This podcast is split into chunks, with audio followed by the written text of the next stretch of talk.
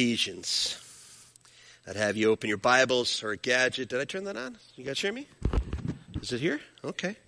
All right. I'll have you open your Bibles or a gadget or something. There are Bibles in the seats underneath you in some of the baskets. We're in Ephesians chapter 4. I'll meet you there in just a minute. As I kind of look out over the audience today, I see the Darcy's back from Africa. Welcome. You must have just got back like this weekend. Last night. Did they get luggage back? Did you? Okay. Well, all right. I thought. All right, good.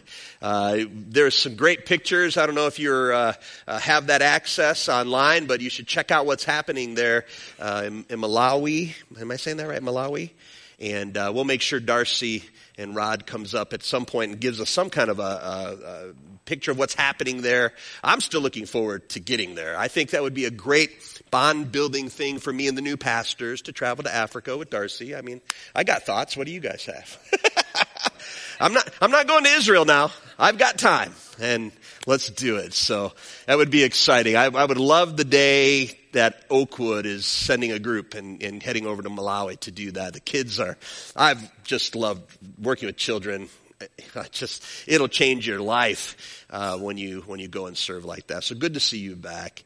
Uh, did, uh, Tim and, and Gary already head to their place? Or is that next weekend? Is that next weekend? Later today they leave? Okay. So yeah, we've got two guys that we need to pray for, uh, mostly their mental capacity, uh, because they're in a uh, an Ironman, right? Isn't it an Ironman? So they are uh, heading to Florida or California? I forget. Florida. Florida. They're heading to Florida to do an Ironman event. So, you know, Tim invited me over a year ago. So I'm glad I'm not going, but good for them. Good for both of them. I'm excited to see. That's a great uh, goal, and my goodness, they've worked hard toward that. All right, if you're there in Ephesians chapter 4, we will jump into this passage, which I, I'm excited to preach, Jeff. You brought that up, and yet um, I wasn't early on. You know, sometimes when you're working ahead, some passages you get and you're like, oh man, I see a path and I'm excited, la la. Monday I told Julie, I said, man, I'm just not seeing it this week. I'm just, I don't have a clear thought. I don't have a clear plan. And then yesterday I told her, wow, things changed. Cause now I'm excited. I am excited to preach this passage this morning. God gave me some clarity on the whole layout, the way Paul speaks and teaches us. And there's some great things in this passage. Last week we emphasized the body and together and all. Remember it was all about the body and tried to get you not not think individually, not to think as a person, because that's so Western culture. Well, Paul does shift today, and now he does talk about you individually. And so the things we're talking about today affect the body, but it's some, these things are what happens in your life. And if that happens in all believers' lives in the church, then the church is healthy and strong.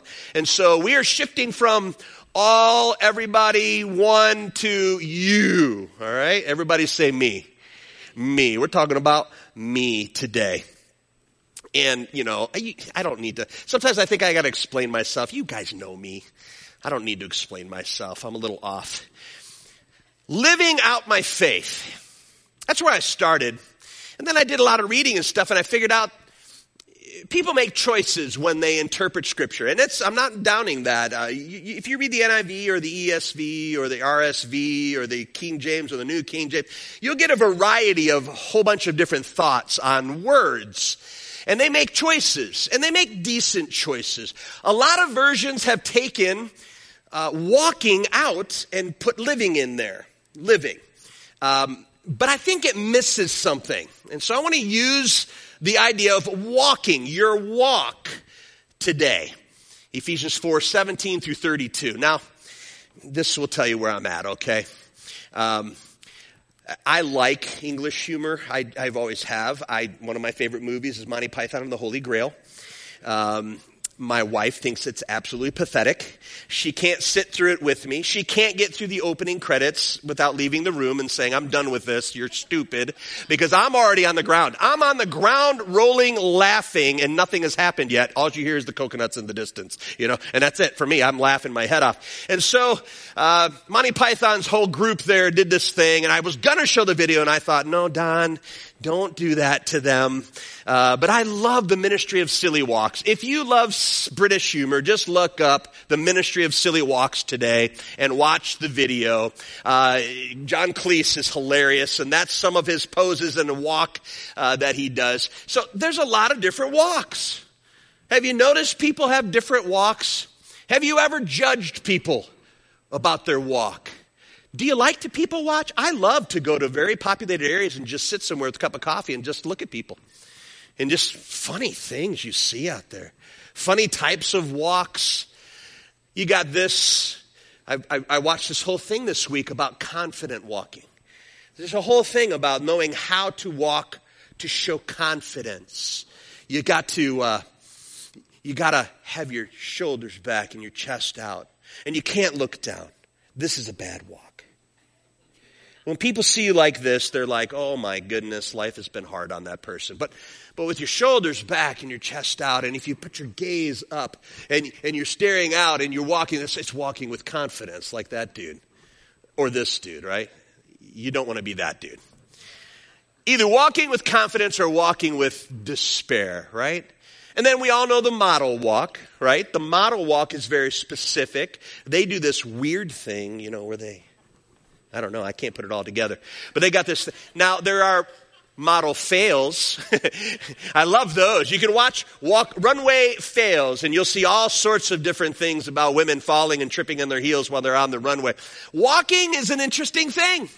And we're talking about your walk today. Everybody say my walk. Yes, it's an analogy for the word live, your life. How do you live? How are you living your life? But honestly, the word living is boring there. I like the analogy, kind of a metaphor of your walk. It doesn't mean your actual walk, but your walk in life. How are you living? How are you walking? And that's what we're going to focus our time on today. The Greek word is interesting for walk in scripture. It's peripatio, per, peripatio. And that word is a metaphor for conducting one's life. It is living is a decent translation, but it's just boring to me. I like the word walk. In Ephesians 4 verse 1, Paul says, I urge you to walk worthy. Some translations say, I, I, urge you to live a life worthy of your calling. You get that. It makes sense to you. But I like the term walk. Everybody say walk. How's your walk? Are you walking the walk? Are you just talking the talk? Walk the walk. It's a metaphor about how you're conducting your life. So Paul's metaphors in Ephesians, this is why I want to make a case for this, just real quick, okay? Let your pastor geek out. If you pay attention to Ephesians, we've been through one through three. It was all about what God has done. All about what Christ is and where he went because he was seated at the right hand of the throne of God. It's what he's done for us. And then in chapter four, that's where we got that verse one, live a, a walk worthy of your calling. Why would we keep the word walk instead of replace it with live? Because people are missing the fact that Paul uses three metaphors. In the first three chapters of Ephesians, it's about sitting. Sit. It's our position in Christ. We don't have to be running around like a chicken with the head cut off trying to get saved. He makes it very clear that it starts with God and what God has done, and Christ went to the heaven and is seated. He's finished. It's done. And we are seated. We are seated in Christ. That should give you confidence to know you're not worried. You're not running around scared that you've done enough. No, it's not about that. Christ is seated at the right hand of the throne of God, and we are seated in Christ. Sit. Everybody say sit. Right? I always, there's some funny names you could name your dogs. I wanted to name Jax a specific name, and my wife wouldn't let me. I wanted to call him Stay. Because wouldn't it be awesome to have a dog and say, Come here, Stay?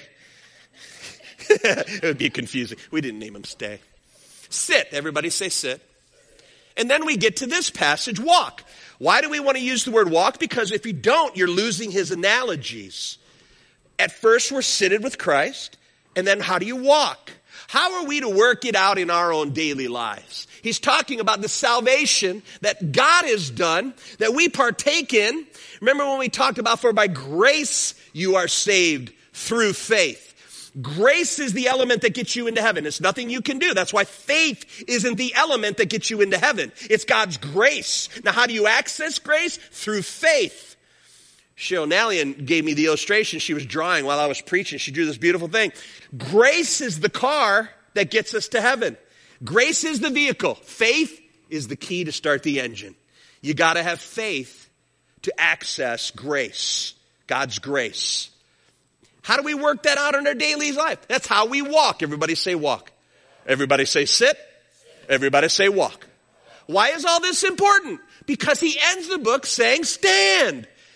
It's time to take your stand against the schemes of the devil. Do you see the beauty of his metaphors? Sit, walk, stand. And so I don't, I don't want us to take that word out of there, okay? That's my geek moment for you. Take it as you want. We're going to keep it in today and talk about your walk. So let's talk about the context. I want to read it. Ephesians 4, 17 through 32. I'll read it. You follow along and then we'll pray. So I tell you this and insist on it in the Lord, that you must no longer walk or live as the Gentiles do in the futility of their thinking. They are darkened in their understanding and separated from the life of God because of the ignorance that is in them due to the hardening of their hearts. Having lost all sensitivity, they have given themselves over to sensuality so as to indulge in every kind of impurity and they are full of greed. That, however, is not the way of life you learned. It's not your walk. When you heard about Christ and were taught in Him accordance to the truth that is in Jesus, you were taught with regard to your former way of life to put off your old self, which is being corrupted by its deceitful desires, to be made new in the attitude of your minds, and to put on the new self, created to be like God in true righteousness and holiness. Therefore, each of you must put off falsehood and speak truthfully to your neighbor, for we are all members of one body. In your anger, do not sin. Do not let the sun go down while you're still angry. And do not give the devil a foothold. Anyone who has been stealing must steal no longer, but must work, doing something useful with their own hands, that they may have something to share with those in need. Do not let any unwholesome talk come out of your mouths, but only what is helpful for building up others according to their needs, that it may benefit those who listen. And do not grieve the Holy Spirit of God, with whom you were sealed for the day of redemption. Get rid of all bitterness, rage, anger, brawling, slander, along with every form of malice. Be kind and compassionate to one another, forgiving each other, just as in Christ God forgave you. Let's pray. God, I pray this morning you would help us understand this context of this passage we're reading. God, help us to understand how Paul is talking about how we walk individually, how we walk before you, and how that affects your church, how that affects the world. So, God, I pray that we'd uh, be faithful to this passage this morning. You'd teach us You'd convict us about our walk and help us to walk in a way worthy of that calling. I pray all this in Jesus' name. Amen. The old verses 17 through 19, Jeff was right. He looked this passage over and you see a contrast. There's such a clear contrast in this passage. Paul starts immediately talking about uh, not only does he tell them, he insists on it, verse 17, that you must not walk as the Gentiles do. Let's walk through this real quick and talk about the, uh, the different ways that it's represented. The old life. Every, everybody say old. Used to be. Remember the used to be's. Now that's some of the saddest uh, words in the English language when you get to be my age. You know, when you get to be my age and people are talking about, hey, let's play basketball. And I say, I used to be a basketball player. I used to be, right? This is the one category all of us should be pretty happy that we used to be something. We used to be the old self. No longer the old self. Because that old self, futile thoughts. What does that mean, futile thoughts? It's thinking without wisdom. Thinking without wisdom. Romans 1 20 through 22 Paul talked about that. He says, For since the creation of the world, God's invisible qualities, his eternal power, divine nature, have been clearly seen, being understood from what has been made, so that people are without excuse. For although they knew God, they neither glorified him as God nor gave thanks to him, but their thinking became futile, and their foolish hearts were darkened. Although they claimed to be wise, they became fools. Paul talks about this futility of the old self. The old self is, eh, eh, they're, just, eh, they're living, thinking, talking, breathing, everything without wisdom. Futile. Futile. There's a, a word for that. Mateotitos. Mateotitos is the word that Paul used in Romans. He used it here in Ephesians. Mateotitos, which means worthless, empty, vain, without meaning. Boy, futile. What a way to walk, right? Don't walk in that way. A futile, vain, worthless thinking. We've been called to something new. Your walk now should be new. It should not include futile living, futile thinking, worthless. That's what this world is. The world without Christ, let me tell you what their religion is. Their religion is humanism, which is all about self. Their God is materialism, which is all about money and stuff. Their lifestyle is hedonism, which is all about pleasure. And their final state is nihilism, which is despair. Don't do that. We're not living that anymore. We're not walking down that path anymore. We've been, we've been set free from that path that leads to nowhere futile. Then Paul talks about them being darkened. That's, that's where we get the term dim-witted from. You ever heard of, you know, they're pretty dim-witted. What does that mean? They're, they're darkened in their understanding. They, they don't quite get it. The light bulb's not all the way on, right? They are lost. John 3, 19 through 21. This is the verdict. Light has come into the world, but people love darkness instead of light because their deeds were evil. Everyone who does evil hates the light and will not come into the light for fear that their deeds will be exposed. But whoever lives by the truth comes into the light so that it may be seen plainly that what they have done has been done in the sight of God. Dim-witted, darkened in their understanding. And God says, that's the old. Don't walk that way. You are part of the light. Amen? Anybody scared of the dark? So I'd pretend that I'm not scared of the dark, but I'm scared of everything. I remember distinctly being a young boy at Christian camp. I went to camp in Illinois. My camp was called Camp Manitoumi. Love good old Camp Manitoumi. I came over here to Michigan and found out that camps were nice. I mean, I didn't know that they were probably abusing us by making us sleep where we slept and eat what we ate. I remember I got in trouble once, had to stay after because we complained that the bread had mold on it, you know, and, and we were told, shame on you for pointing that out. And I'm like, now that I'm older, I'm like, no, no, that camp was just gross. But I loved Camp Manitoumi. I loved it. We had great times there, except for at night.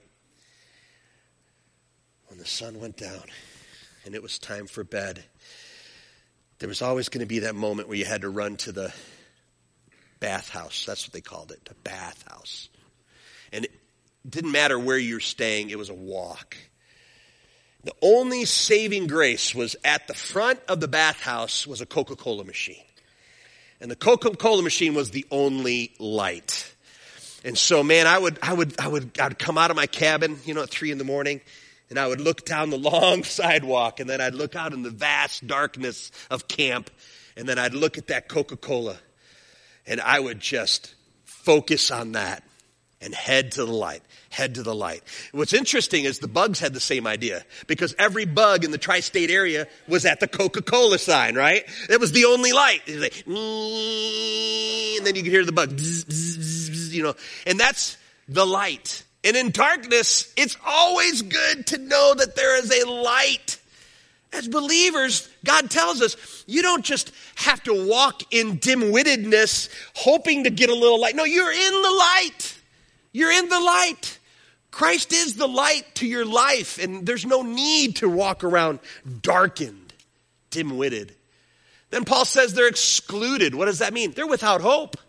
They're excluded from the blessings of God. That is the old self. They're ignorant. That's an amazing word. I mean, there's no getting around it. That is harsh. Especially knowing that people of the day prided themselves on Greek thinking, logic, intelligence, knowledge. That was what the, the, Greeks were all about this. And Paul comes along and says, You can have all sorts of learning, but you are ignorant. It's a harsh word, right? Right? Do you, do, do your kids get in trouble when they say that to your siblings? You know, they're, You're stupid. Don't say that. Shh. We don't use that word. Well, then you're ignorant. I don't know. I don't know if that's better than stupid, but you know that that's harsh. It's harsh. And Paul's making it very clear. And he's making it a contrast because they think they're smart. They do. They really think they're smart. But Paul lets them know no, you're darkened, you are ignorant in your thinking, and you're callous because it's a stubborn rejection of God. Callous, what's that word? I found this interesting because the Greek word is apologio, apologio. But in English, the translation from Greek to English is analgesic. Analgesic. You know what that is? Come on, people over 50 know what an analgesic is, right? The best stuff in the world is deep blue. Anybody here use deep blue? Oh, I'll turn you on to deep blue. My, my, wife and I have tubs. She's got one in her nightstand. I got one in my nightstand. I carry it in my backpack. We love the deep blue. I don't, my body could just seize up with an incredible cramp. I get that deep blue out and just, you know, oh, just like that. It's amazing. When we were kids, we had a foreign exchange student from Brazil, and he played, he was a great soccer player, but he, because we're a small Christian school, he had to play basketball too. He wasn't very good at basketball. But in basketball, uh, he loved hanging out with the guys in the locker room, and we had this big jug. I don't know, this is back in the 80s, probably wasn't even very sanitary, but a huge jug like this. And it was, uh, analgesic, whatever. And we used to call it the cream of Jesus. Cream of Jesus. That's what we called that. I don't know if that was the brand name, but it was a big bottle. Hand me the cream of Jesus. And we, ah, everybody slathering their muscles up with it, and it had that smell. If anything, it made the locker room smell better, right? And so we used that cream of Jesus, and, and, and it was interesting.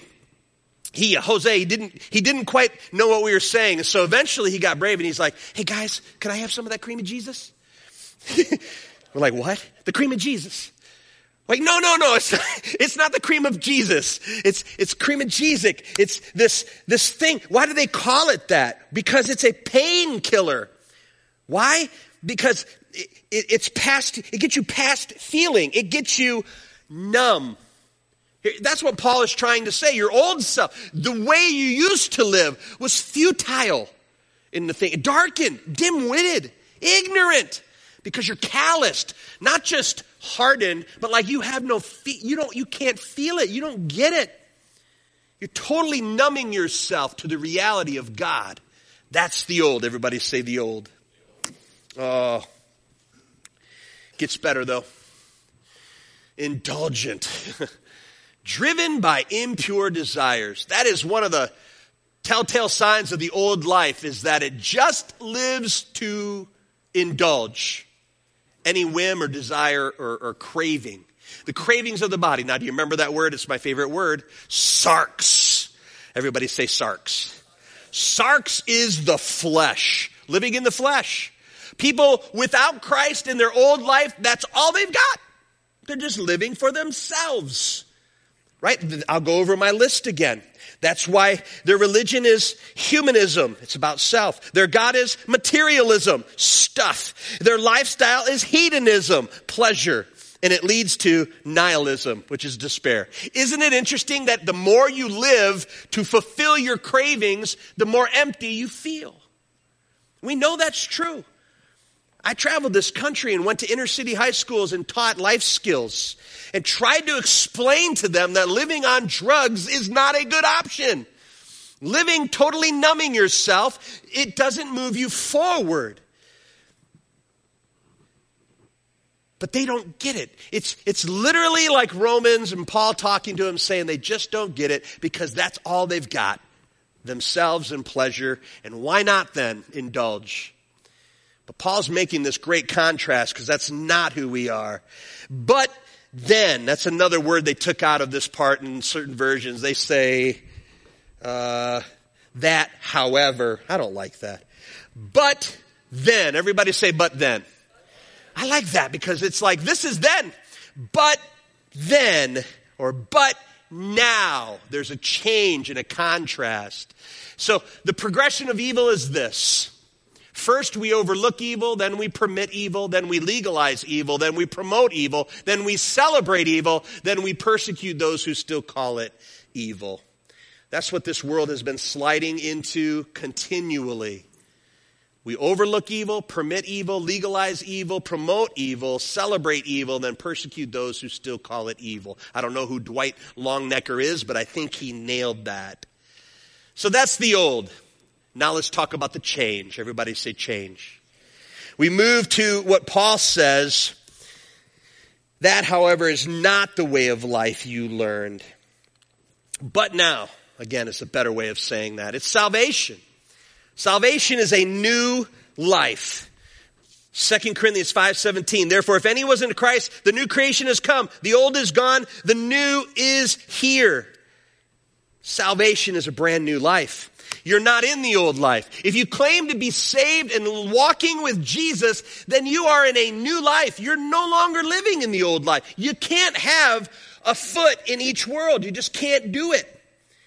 They're not heading in the same direction. Julia's trying to explain to me. She heard a pastor t- talking about climbing a ladder, and you've got one foot on this ladder and one foot on this ladder, but they get wider, they go up. And, and the idea of trying to keep a foot on both, you can't do it.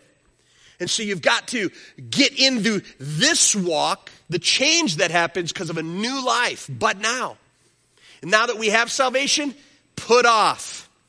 It's like changing dirty clothes for clean. Paul says, put off. Let's read that. Put off your old self, which is being corrupted by its evil desires.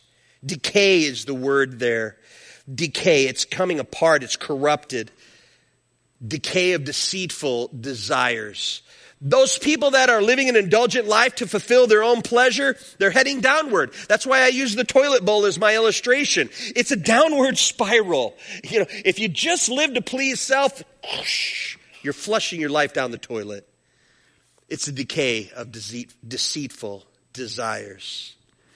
I like how Paul talks about, he uses this metaphor of putting off and putting on, putting off, but, uh, and it always reminds me of the trip I took to Tennessee. Um, Julie and I were married, had young kids, but the college age guys at our church invited me to come to Tennessee on a long weekend and, and ride quads in this old mining quarry. And it had rained all summer. This was like late summer and it had rained all summer. We actually were going to cancel this trip because they had closed highways in Tennessee. It was so flooded. But the last couple days it dried up. So we loaded the quads and we took off for the hills of Tennessee and it was great. I'm just going to tell you, it was great. I, I can't, re- there's been a couple of things I've done that have been fun, but that was one of those times with just a bunch of dudes on quads in Tennessee and it was not wet, mud. Everything was mud. Beautiful, glorious mud. There were times when we had to stand up on the seat to drive because the mud was that high, you know. I'd never had so much fun. I'd had a Jeep, and it's fun to go mudding in a Jeep, but you don't get fully immersed like you do on a quad. Especially got guys in front of you throwing dirt up there. All I remember is we rode for like nine hours the first day in the mud, in the, I mean, just having the time of our lives, seeing who could climb the hill. But by the end of the day, man, we were, I mean, filthy doesn't even cover it. Like head to toe. Like you had to do this just so you could see, you know? I mean, inch of mud on every part of our bodies. And so we put whatever we could find in the trucks and we drove to our hotel. there's something really cool about walking into the lobby of a hotel covered from head to toe in mud. Everybody saw us coming and they're like, and we walked in and, and you know how they're, they always act busy and then they finally look up, can I help you? Oh my. And the, the, the girl that looked at us, she said, just stop moving, stop moving, don't move. You're getting mud everywhere. And I remember we walked, got checked in, and we walked to our rooms and opened the doors to our rooms. And the guy I was with, I'm like, hey, listen, don't go any further than the entryway. Stand there and we're going to take it all off right there. And we did. We stripped everything down and put it right there at the entrance of the hotel. Then we took showers and got cleaned up. Now, the next day we went back and did it again. Which clothes do you think we wore? We went to the entryway and there were the clothes from yesterday, but now they're hard. They stand up on their own. Boy, we put those clothes back on and walk through the lobby. I, I don't know. Remember I talked about that walk? I, I walked a little prouder that. There's something about just being filthy head to toe, like I'm a man, you can't stop it. Here I go.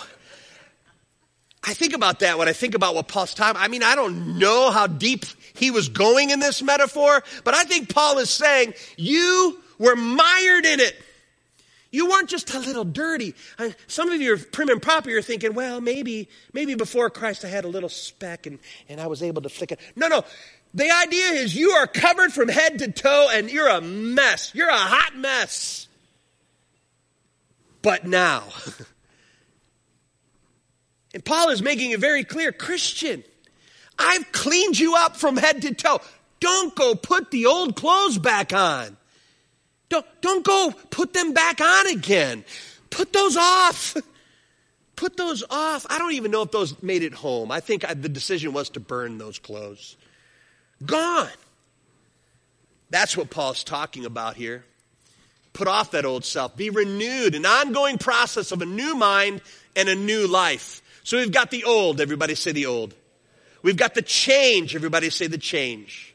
And then we have the new. See how Paul is making this beautiful analogy about this is how you used to be. Something happened to change that. Now here is what it should look like. Don't get this wrong. So many people will get to this third part and think, okay, I have to do these things in order to be changed. No, these things come from a changed life. It doesn't get you changed. Don't mistake the order Paul is giving. He does not teach a work salvation. He teaches that there are works for those who are already saved, right? That's what Paul teaches. I've put together works for you to do in advance. So there are there's a certain way to walk as a saved person. It won't get you saved, but if you are saved, this is how you should walk.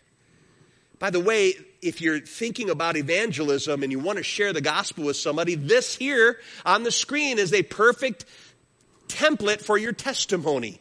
The old, the change, the new. There's three handles in your testimony. Anybody can share their testimony. All you need to do is talk about who you were before you met Christ, what happened when you met Christ, and what's happened since you've met Christ. It's the three handles of a good testimony.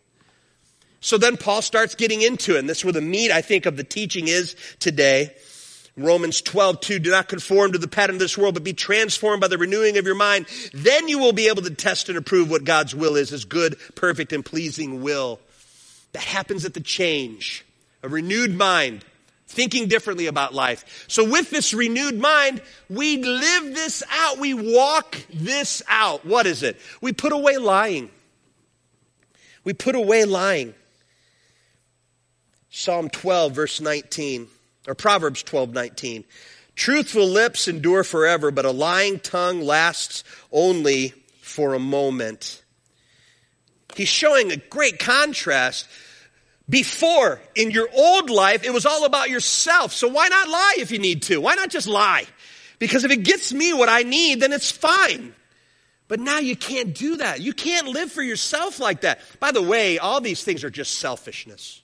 I'm going to read you this whole list, and you ought to see each one of them selfishness. A life marked by self pleasure. Paul's like, don't do that. We're going to put off that old life. Matter of fact, let's start putting them off piece by piece. Lying. Stop it. Don't lie anymore. Speak the truth. Speak the truth in love. We put off lying. We put away selfish anger. This is an interesting one. It, it says, In your anger, do not sin. Anger in itself is a gift from God, and there's something called righteous anger, but selfish anger is never good. Jesus got angry in the temple when they were turning the temple into a money changers market and, and not focusing on God or prayer. And so he was righteously angry, not out of control. It's okay to have righteous anger, but it shouldn't stay there because anger that stays becomes bitterness.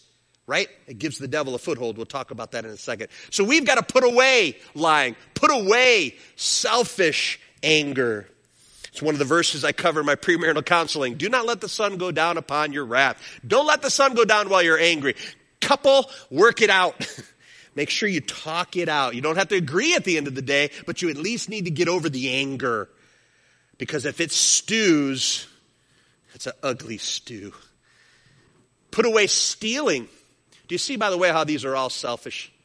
Lying for your own good. Anger you won't let go leads to bitterness. Stealing, selfish. Paul says, put away that kind of life. You don't need to live that way any longer. Put away destructive speech. Destructive speech is selfish. It's because you're usually putting somebody else down to make you look better uh, or putting somebody down in order to elevate yourself. And that's why it's destructive speech. And the Bible has a lot to say about that. James talks about your tongue. James 1, 19 and 20. My dear brothers and sisters, take note of this. Everyone should be quick to listen, slow to speak, slow to become angry, because human anger does not produce the righteousness that God desires. Colossians 4:1 Let your conversations be always full of grace, seasoned with salt, so that you may know how to answer every man. Put away these things. Now Paul Paul loves his list, right? So he's been really good at one by one covering some things. But then he goes shotgun mode, right? Then he just goes Put away bitterness, rage, anger, brawling, slander, malice. He adds a whole bunch in one. And I'm not going to cover each one of those. You get the idea. I think Paul covered it by saying the first couple saying, put these away. That's the old. You got a new. So don't act like this any longer. And he just, he, he fast tracks a bunch of them. Bitterness, rage, anger, brawling, slander, malice. What are all these things? These things are all selfish attitudes. Selfishness. Man, do I have a good example about that this week. Anybody get a, a, a text from me asking for money? I got hacked this week. It was a fun day. Uh, we're in the office just doing our normal work, and Tim May called me. Uh, and Tim May does a great job here at our church. Him and Barry Toombs, uh, they are uh, like our workers um, over Benevolent and Oakwood Cares, and so they do a lot of work for us, meeting with people, finding out what needs are. So we, and so it's not unusual that Tim would call me, but Tim calls me out of nowhere, and and I answer the phone, and his first words, "What do you want?" I'm like, dude, you called me. I mean, how do you start a conversation? He goes, no, no, you just texted me saying it was urgent and to text you back, but I called you instead. I'm like, Tim, I never texted you. You know, and I went and looked, you know. I mean, I've, I've butt dialed people before, but never butt texted them, right? And so I'm like, how could that be, right? And so I go to my phone and I look and I'm like, Tim, I'm looking at our text stream and I did not text you. And he goes, hmm, that's weird. I said, yeah, that's weird. So we hung up and we're done with that conversation. Immediately, Margaret walks in the office, so and so's on the phone for you. I'm like, oh, I haven't talked to them forever. I pick up the phone. What do you want? I'm like, oh no. He's like, you just texted me. I don't, what, what do you want? I'm like, okay, this isn't good. And I hung up the phone and they said, there's another person on the phone. And I picked it up. What do you need? No, no. Something's gone wrong. And immediately we thought it was our church system, our Tithely system. We thought they hacked it. Melissa's on the phone with Tithely saying, shut it down, shut our church down. People are they're using it to, to shut it down. And then we dawned on us, it wasn't them at all. It was my Facebook account. They hacked my Facebook account. And if you're a friend of mine in Facebook and you have your cell phone listed, by the way, you should probably check that because you can make it only me, you know, only you see it. Don't publicize it to the world. So if you're a friend of mine and you're on my Facebook and you have your cell phone, you probably got a text saying, It's urgent, text me, I'm in a meeting. Pastor Don. Jerk. And then if somebody did text them back saying, yeah, what do you need? The guy said, hey, I'm a meeting. I can't talk, but we have a woman at the church with cancer and we're collecting gift cards, uh, Amazon and, and the Apple gift cards. Send them to me digitally. Can you believe that? All week I've been like, what kind of a person impersonates a pastor, goes after church people, and uses cancer? I mean, at some point, wouldn't that person stop and think, this isn't very nice? I mean, my wife would have told him that. Not nice. Be nice. My wife has signs all over her house. Maybe it's because of her clientele. But it, she has signs that say, be nice. Be kind. And that wasn't nice, nor was it kind. I have 2,228 Facebook friends. I used to travel and speak, and so I have thousands of friends on Facebook. I don't know how many of them got that, and I hope nobody responded to it. And I, I use this illustration to talk about how evil the world is, but also to remind you we will never solicit giving through a, a, a cryptic text. Just want to let you know that. If we ever ask for gift cards, which we will when the new pastor comes, it's going to be in all our newsletters. We'll talk about it from stage. It'll be very clear. But I am never going to personally text you. Just understand this. I am never going to personally text you and say, we need money. Send it to me. We don't do that at Oakwood. And by the way, I know this is being recorded. If it doesn't say PS 139, it's not me. Now we just told everybody, so the next guy is going to add that, right? He put blessings, Pastor Don. Sounded good, but if you don't have PS 139, that's my signature, Psalm 139. That's not me. So don't ever fall for that. Why do we have to be on guard? Guys, that's the world. This is the lost world, the old world. It's in it for itself and it doesn't care. I'll impersonate a pastor. I'll use cancer as a, a motivating factor and I'll steal from people. Why? Because I don't care about you.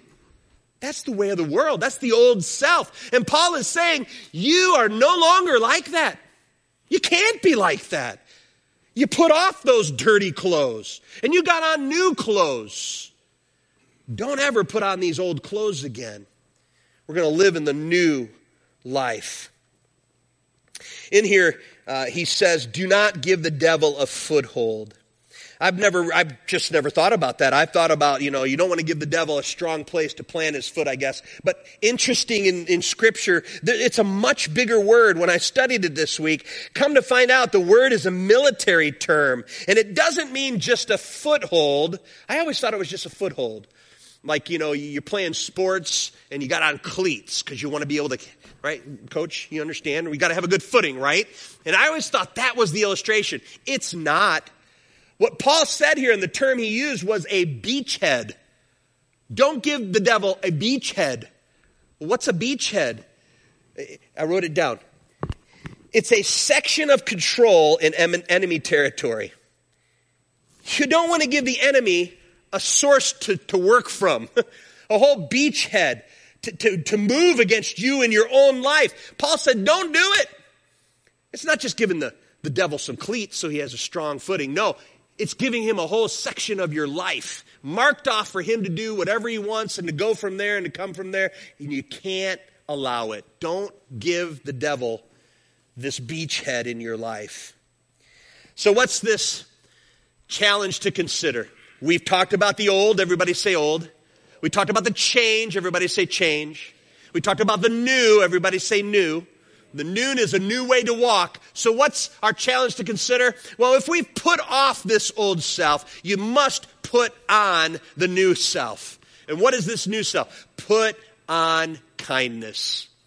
And what is kindness? But the exact opposite of selfishness. Kindness is the opposite of the way the world operates. Kindness is saying, I'm looking out for you, not for me. I'm not looking out for myself. So put on kindness. Paul said, Be kind. How do we do that? Walk in compassion. Remember how Jesus walked? Everywhere he walked, and Jesus saw the crowds and he had compassion on them. Jesus walked in compassion. See a need, meet a need. See a need, meet a need. How is Paul telling us we should live? See a need, meet a need. Walk in kindness, walk in compassion. We've got to reject selfishness. I think that's the message of this passage. Reject selfishness and walk in forgiveness. So be ye kind one to another, tender hearted, forgiving one another even as God, for Christ's sake, hath forgiven you. It's a good song. I wrote that when I was in college. On this verse, we walk in forgiveness. Why? We got to offer forgiveness to others. Why? Because we've experienced forgiveness from God. I think that's how Paul lays out this passage today he says in Romans 12:10, "Be devoted to one another in love, honor one another above yourselves." And then in Colossians 3, he says, Therefore, as God's chosen people, holy and dearly loved, clothe yourselves with compassion, kindness, humility, gentleness, patience. Bear with each other and forgive one another. If any of you has a grievance against someone, forgive as the Lord forgave you. These are all Paul's passages, and throughout Scripture, Paul had the same theme. Your old life is your old, it's gone. Everybody say gone. That's not who I am anymore. There's been a change. Jesus came in. He's the greater cleaner upper. So now I have a new life. I put on a new garment of His righteousness, and I walk in that. Every day you walk in the new life. And the hallmark of it compassion, forgiveness. Compassion, forgiveness. Say it with me. Compassion, forgiveness. That makes us different. Do I think for a second that this guy out there, whoever he is, probably a 16 year old in the basement in Ohio, it's those Ohio people, scamming church people, whoever they are, do, you, do I think for a second he's, he's ever, for, just for a second, had some compassion? No. No. Do I think for a second, if, if somebody ripped him off for five cents on a bill and he caught it, you think he'd give forgiveness? No. Compassion and forgiveness? No. You and me, it's not just something we aspire to, it should be the hallmark of who we are. We should be known by loving people. We should be known by forgiving people, even when that's hard. Why? Because we've been forgiven. Forgiven people forgive. Remember, hurt people hurt people. Forgiven people forgive people. We're different. Just, just go ahead. Raise your hand, your right hand, just next to you. Just raise it and say, I'm different. and I give you license to be different. Paul gives you license to be different. That's what we've been called to. That's the challenge for you to consider. And here's the calling to a new way of life. You should know it's coming. Because as I read this passage, I knew what the call to a new way of living is. Love. Everybody say love. And do we remember what the definition of love is? Love is the selfless, say it with me, the selfless, willing sacrifice for the good of another person, even when they don't deserve it, and not expecting anything in return. I didn't hear you. I thought you could have done a lot better. But out of compassion, I'll forgive you. we not we've got to know what love is. I'm going to ask the team to come up and join me as we sing this out today. Part of the main emphasis to me would be is knowing who we are in Christ. We're different, bought with a price. Therefore, honor God with your bod. So we've been called to be different and live different lives.